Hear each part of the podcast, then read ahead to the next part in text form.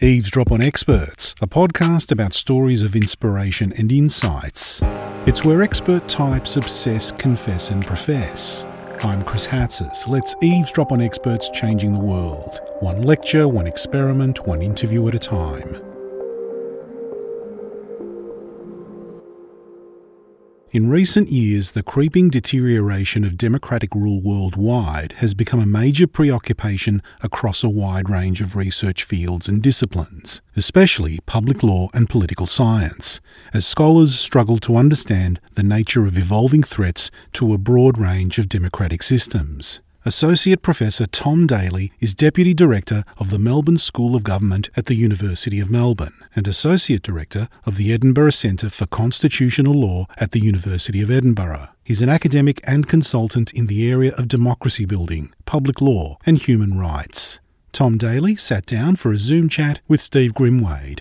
I want you to paint a picture. I want you to imagine yourself at a barbecue. Remember those? Um, and someone comes up to you and asks, what do you do? Wow. Well, I think um, the main answer would be I am a democracy obsessive. And if the person doesn't start sort of backing away, um, I would go on to say that at the Melbourne School of Government, I spearhead key research themes like renewing democracy. We have a new theme governing during crises.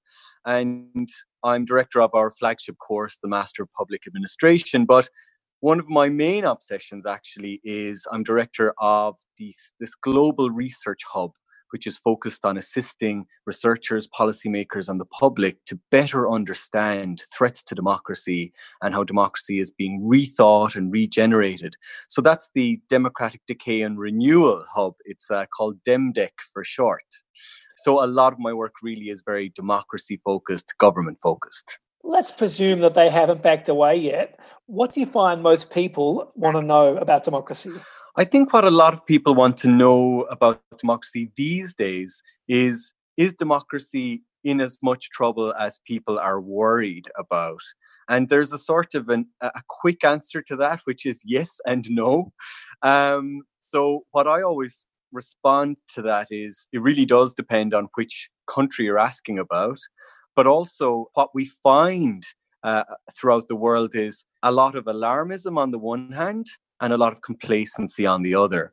And what I, I, I try to do in my own work is follow the evidence. And the evidence allows you to sort of steer the middle course between alarmism and complacency. And sometimes it does lead you to alarming places, and sometimes it leads you to a picture of more resilience than fragility. So that's really sort of the main one I get is, or people will say, um, is anywhere as bad as here?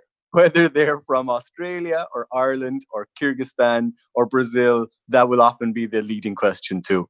I think it's time to start down the, the middle road between alarmism and complacency. And I'd love to start uh, by unpacking a few basic principles. So, how about we define democracy? Surely that's easy. Yeah, I mean, it is pretty easy in terms of there is a broad consensus in research and among policymakers. Um, but the main thing about defining democracy is what we really need to push against is any idea of democracy simply being reduced to elections or to majority rule. So when I'm defining liberal democracy, I always talk about three elements. So the first is full, free, and fair elections. It's absolutely central to any um, democracy worth the name, but that alone definitely isn't enough. So you have to have, beyond that, core democratic rights like free speech, freedom of association, freedom of assembly. And for many people, they would say minority rights as well need to be protected. And a third aspect is you need to have institutions to keep government accountable, to act as a check on the elected actors. So some would say, you know, you have to focus on just independent institutions. Others speak more broadly about the rule of law, which at minimum is a legal system that's clear, that's predictable, and that's stable. So when we're talking about democracy, we're really talking about liberal democracy or what's even now being called liberal constitutional democracy. So some aspects are more focused on giving power to the people, and others are on constraining elected actors and the power of the people. It's interesting when you think about Australia as an example. I mean, we have a constitution which is essentially a contract between the states and the government, or the federal government. Uh, we don't have a Bill of Rights, and we have the monarchy sitting above all of this. And yet, you couldn't argue. Well, would you argue whether we're a successful democracy? Well, I mean, one of the first sort of uh, answers to that always is when you look at the various sort of indices that are produced by democracy assessment organizations like Freedom House or Varieties of Democracy, um, Australia is always in sort of among the top 20 often. It's, it's considered a gold standard democracy. And I think what we've to, to keep in mind is there's no one model for a successful democracy. You know, we have such a wide variety of systems. We've presidential systems, parliamentary systems, we've electoral systems that have proportional representation. We've first past the post. Um, so democracies give an extremely different expression and institutional expression in different states. Now, I used to um, live in the UK and it was in Scotland, and I used to often get that question of how can we be a democracy if we have, you know, if we're subjects of uh, a monarch and not just citizens. Um, but I think most people would see a constitutional monarchy where there are very limited powers accorded to the monarch is acceptable within our broad definition of democracy. Does the lack of a Bill of Rights impact your assessment of Australia? Because we are reliant, is it probably on common law to protect uh, protect our interests? Yeah, I'm aware, you know, that this is a really long running debate in Australia. I mean, what's important ultimately is how rights are protected in practice. And once again, on so many scores like media freedom, for example, or the robustness of the judicial system, independent judiciary, and so on, Australia fares very well against international comparators. So I think when people are seeking a full Australia wide Bill of Rights, they're focused on where there are some deficiencies. And it can be useful to have, you know, a clear statement of what the, the, the principles are in terms of what rights are protected, what are the limits, how can you limit rights. But I think there are many ways, the same ways there are many ways of doing democracy more generally, there are many ways of protecting rights. And you don't necessarily need to have a written Bill of Rights. But I do think the clarity that a Bill of Rights brings is helpful. Some academics propose that democracy has been in decline since the 1990s. Um, why is that? We're facing what has been called this global democratic recession.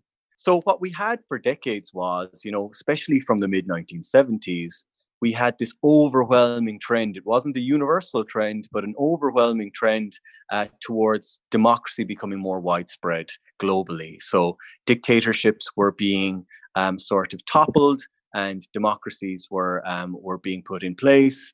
We had long-standing democracies were becoming better functioning, more rights protection, better uh, citizen participation, and so on.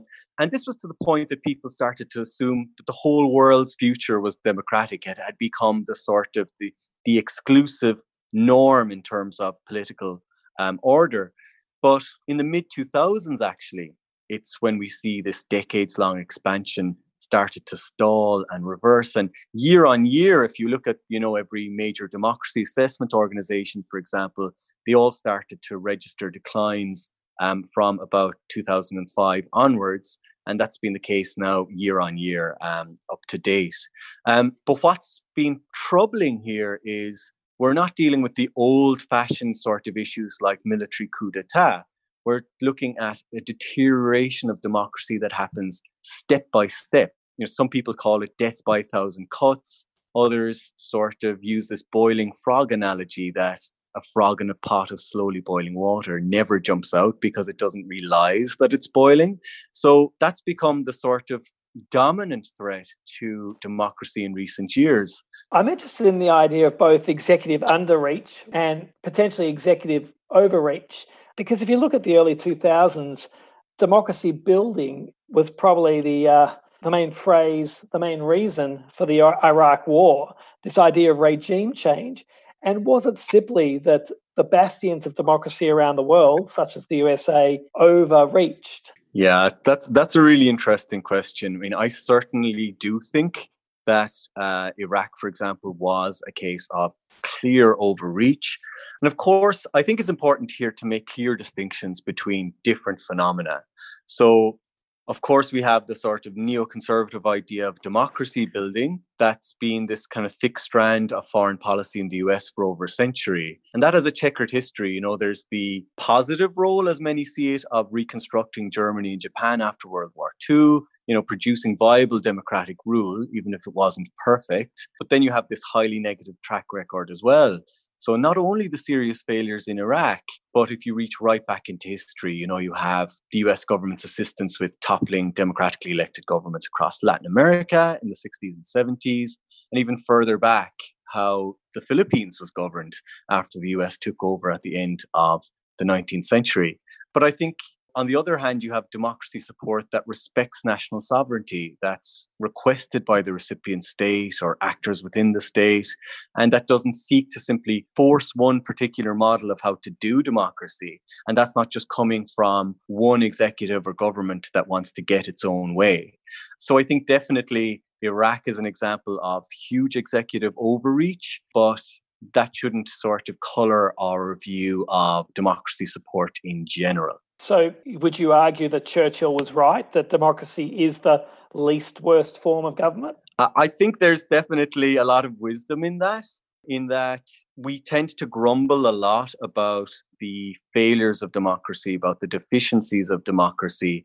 Um, but I think the answer to that is not to start cozying up to the idea of more authoritarian modes of governance like you see in China and Singapore. And that has been the trend in recent years. You know, this this narrative that democracies are inefficient, that they're incapable of producing sort of public goods like prosperity, like stability, like security. And that's simply not true. It's not borne out by the evidence.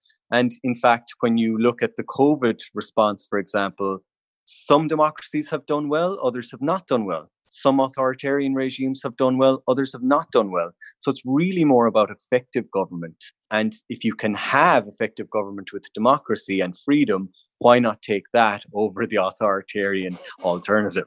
I'll buy that. Uh, in a recent article, and you did refer to this just earlier, you said uh, overt coups are out, fake Democrats are in. So let's talk about um, how is decay happening? Yeah, it's a really good question. I mean, I tend to divide this into two broad types when we're talking about what I call democratic decay. So the first is this sort of master plan. And we've seen this in places like Venezuela or Hungary or Poland. So you have a democratically elected government, it comes to power, and then it rolls out a sequence of measures, often presented as reforms. But these cumulatively degrade the democratic system, and overall, they sort of concentrate power in the government's or the ruling party's hands. So you get independent accountability mechanisms like parliament, courts, public broadcasters, independent media, human rights commissions, and NGOs. All of these are sort of disabled or seriously constrained. And usually, then we see the government starts changing election laws to make it easier to maintain its power. So you have lots of gerrymandering, tinkering with election commissions, and so on. But it's not all about master plans. In, in in other places it's a more diffuse sort of pattern you know um, but you still have many factors leading to deterioration of the democratic system.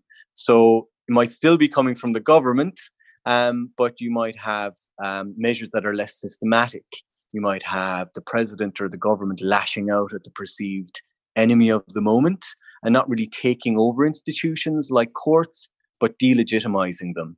So that's what we've seen definitely with Trump in the USA or Bolsonaro in Brazil or Duterte in the Philippines, for instance. And often this is accompanied, and often in the master plan scenario as well, with sort of negative trends like hyperpolarization in the political system, political actors unwilling to play by the rules of the game according to established conventions, um, and you've denial of the fundamental legitimacy of political opposition for example. And then you've all of the other challenges that are facing democracy, like declining party membership and citizen connection to government. You have rising economic inequality. You have cultural backlash against progressive values. And you have the sort of profound and negative uh, effects of technology on society and the political system. So, sort of echo chambers and misinformation are rife now. I'm swimming in that sea of information now. And I, I don't know how you ever navigate a path, but I want to go back to master planning. For a master plan, is there a master planner? Is there an individual or a party behind that sort of planning? Or is there more simply a philosophy or a value? I think it's sort of both at the same time. Um, I mean, the paradigm case is Hungary. And what we've seen in Hungary is you have very sophisticated lawyers actually working with the government to roll out the measures, to produce measures that appear democratic. And actually, what we've seen is Hungary has learned from measures taken in Turkey and Russia, for example, and they've also taken deficient practices in well functioning democracies like Germany, and they put them all together in a new pattern. And and Kim Scheppele, a US scholar, calls this the Frankenstate. This is the sort of all the, the, the bad pieces put together. And what you end up with is something where, on various different sort of measures, if you look at them on their own, it can look democratic or acceptable. But when they all are working together, what you actually get is a very troubling picture of the government ruling the roost. Um, in some places like Poland, it's actually concentrating power not just in the government, but in one individual. So the head of the ruling party in Poland isn't the prime minister. He's not the president. Jaroslaw Kaczynski, he is a member of parliament. Um, he's a backbencher, but he holds all the true power in, in, in Poland right now um, after chipping away at the system uh, since they got into power in October 2015. So there are, is often an architect or architects. If there was or is a democracy dashboard, um, what are the metrics we need to look out for? Are they going to operate as red flags saying that uh, democracy is currently being compromised? Well, I think what's been most sort of obvious in most recent years in how we've sort of been struggling to keep up with what are the new threats to democracy are that a lot of this new form of democratic decay doesn't really follow the same patterns as previous threats. So often, what we we're, we're primed to look out for things like full frontal assaults on human rights, for example. But actually, what we get in contemporary um, sort of uh, contexts is attacks on structures and they're very sophisticated, subtle attacks on structures. So, what you'll get, for example, is you won't get a really obvious packing or takeover of the courts. What you'll get is in Turkey, for example, what they and Hungary borrowed this as well, is they give the court more powers, and that looks good, gives the court more powers to sort of adjudicate on issues. And then they say, well, look, we need more judges because the court is under pressure and then then they start packing the court. But it looks good um, because they've they've put thought into making it look good and making it look democratic and and uh, and defensible. So when you're looking at the dashboard, we're still constructing the new dashboard. What are the things we should look out for now? Um, beyond the old sort of uh, metrics of full frontal assaults on rights, you know, closing down parliament, you know, all the, the old brutal sort of blunt attacks have been have ceded to much subtler attacks. So why is it that democracy is so fragile? Um, are our ideals so weak or our wants so narrow? Um, I, it's it's a really good question. I mean, I get asked this a lot, and for me, I always come back to the idea that democracy is work in the sense that it's sort of like a marriage. It takes work to keep it going day after day, year in, year out. But instead of a commitment between just two people, it takes a sort of society wide commitment. It takes a commitment by politicians, judges, civil society, you know, the public. Um, and like marriage, the moment you have commitment wavering or you get complacent about it, you're in trouble. And I think that's what's been so troubling about recent trends. You know, there was this long established assumption in political science, for example, that once a democracy was consolidated and democracy was the only game in town, um, that it wouldn't break down. And the past 15 years have really shown that that assumption was over optimistic. But that's not to say that democracy is sort of somehow unnatural or always fragile.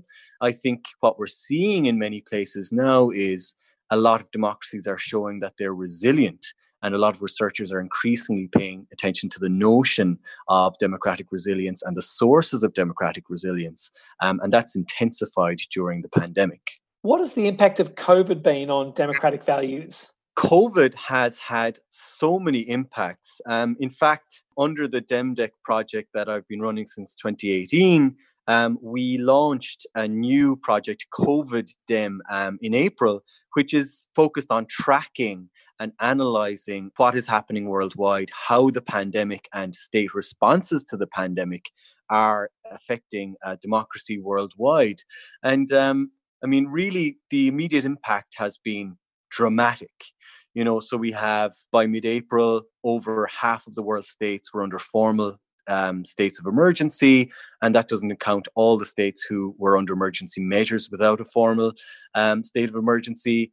You know, executives have assumed really sweeping powers to suppress the virus. You've citizens submitting to rights restrictions, stay at home orders, expanded police powers, and a lot of extra surveillance. And in many cases, this has been without anything close to an acceptable level of democratic oversight because you know, our usual mechanisms like parliaments or the independent media have really been hindered by the lockdown. So, and you also have elections postponed in over 50 states and there's often you know there's little certainty about when and how they'll be held so there's been this dramatic instant impact and democracies have been facing this tougher challenge than authoritarian states because they have not only to, to suppress the virus, but they have to do it in a way that conforms to democratic principles and not wreak, you know, damage on the democratic system. But we've also seen some some positive trends as well. The pandemic has returned and intensified the focus on what do we want from democracy? How much inequality can we tolerate and still call a system democratic? How do we make the best out of citizen solidarity? Um, and how do we institutionalize that sense of solidarity that we've seen build in many states, even though it's certainly not universal? I feel that in Australia, the COVID crisis has given us that opportunity to see the bigger picture and to work to, together towards it. Um, how do you think we capitalise on this crisis to improve our ongoing engagement uh, in, in, democracy? I think one of the most positive um, signs for me um, in Australia has been it's shown that we can innovate. The National Cabinet is an absolute case in point. You know, no other federation came up with this idea of such an effective mechanism to cut across what is a very hyperpolarized uh, political system and to bring together executives of different party colors um, and achieve consensus um, and robust and swift decision making. And I think the lesson from the pandemic is if we can do it with the national cabinet, we can do it in other areas too. And one of the things that I've been talking about a lot and discussing with a lot of experts here at the University of Melbourne, but also people outside the university, is can we look at, for example, the possibility of a citizens' assembly or assemblies for Australia? You know, really um, reinvigorating citizen participation in um, governance, not just at the federal level, but possibly at the state level, at the local level too. Because you know there are opportunities here, like the Local Government Act, um, which mandates deliberative democracy. That's the 2020 Act here in Victoria, and I think it really is the time is now, and there is are so many models to sort of pick and choose from and make something truly Australian and reclaim the Australian sort of the proud tradition of democratic innovation that uh, is such a feature of Australian democracy. I want to flip back to alarmism and ask you uh, do you hold any fears for the upcoming US elections? I mean, I do have quite a few fears. Um, what has been very concerning to me um, in, in recent days is this new express narrative from President Trump that he may not recognize the results of the election due to his concerns about the integrity of the election that is a very concerning development. Um, there had been hints and and and so on about this um, previously, but now that it has been stated in starker terms, I think we are now really facing the magnitude of what of the challenge that might be in place if Joe Biden wins in November. Um, And I think it shows, if we needed any more proof, but it shows that President Trump himself is willing to really do anything. There are no limits to what he would do to potentially uh, maintain power. So I am very concerned about the about the elections in November. Um, but also, what I always come back to as well for those who hope for a different result is that even if President Trump leaves the stage, the U.S. and US democracy is still going to be facing a whole range of challenges that a change of government is not going to fix. So it has to be a broader, a broader um, suite of remedies. What provides you with hope? You know, a, a lot of things provide me with hope.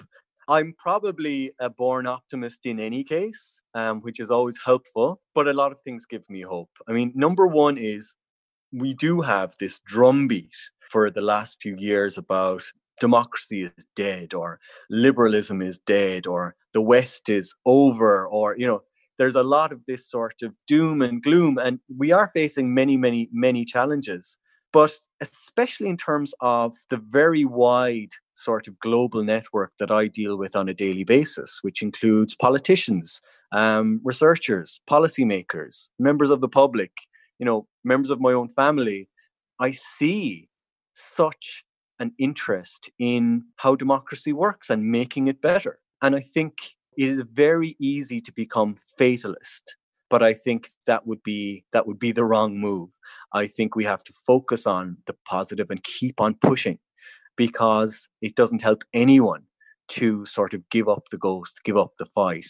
And even if you're in a democracy that's functioning quite well it can always be better um, and i see that sort of i see that real that that hunger for reform, that hunger for a better democracy, especially with our students and the young people that I deal with, younger than me certainly. You know, there is that hunger for for for a different way of, of doing things. Finally, when our listeners are thinking about democracy, what do you want them to consider? I think the first thing that I would want anybody to think about is democracy begins with you. If you're not registered to vote, register to vote um, you have a voice in many other ways than just voting as well. You know, write letters to your elected representatives. Um, inform yourself about who is representing you. Um, you can join associations. You can support charities and civil society organizations. You can come together. There's so many ways to come together with your fellow citizens to help our democracy work better. And you can always sort of just informally help democracy work better by, for example, in your everyday life, skewering misinformation. We all receive those Facebook sort of forwarded communications or on WhatsApp from, from different people we know that contain misinformation. And I think all of us can play our part in, in being sort of reality checkers. And that's a partial response to the flood of misinformation that we're dealing with right now. It's not going to completely um, fix it, but I think all of us can make a difference. Every single one of us, every day. Tom Daly, thank you so much for your time today. Thank you, Steve. It was a really interesting discussion. Thank you to Tom Daly, Deputy Director of the Melbourne School of Government at the University of Melbourne. And thanks to our reporter, Steve Grimwade. Eavesdrop on Experts Stories of Inspiration and Insights was made possible by the University of Melbourne. This episode was recorded on July 22, 2020. You will find a full transcript on the Pursuit website. Production, audio engineering, and editing by me, Chris Hatzis. Co production, Silvi Vann-Wall and Dr. Andi Horvath. Eavesdrop on Experts is licensed under Creative Commons Copyright 2020, the University of Melbourne. If you enjoyed this episode, review us on Apple Podcasts and check out the rest of the Eavesdrop episodes in our archive. I'm Chris Hatzis. Join us again next time for another Eavesdrop on Experts.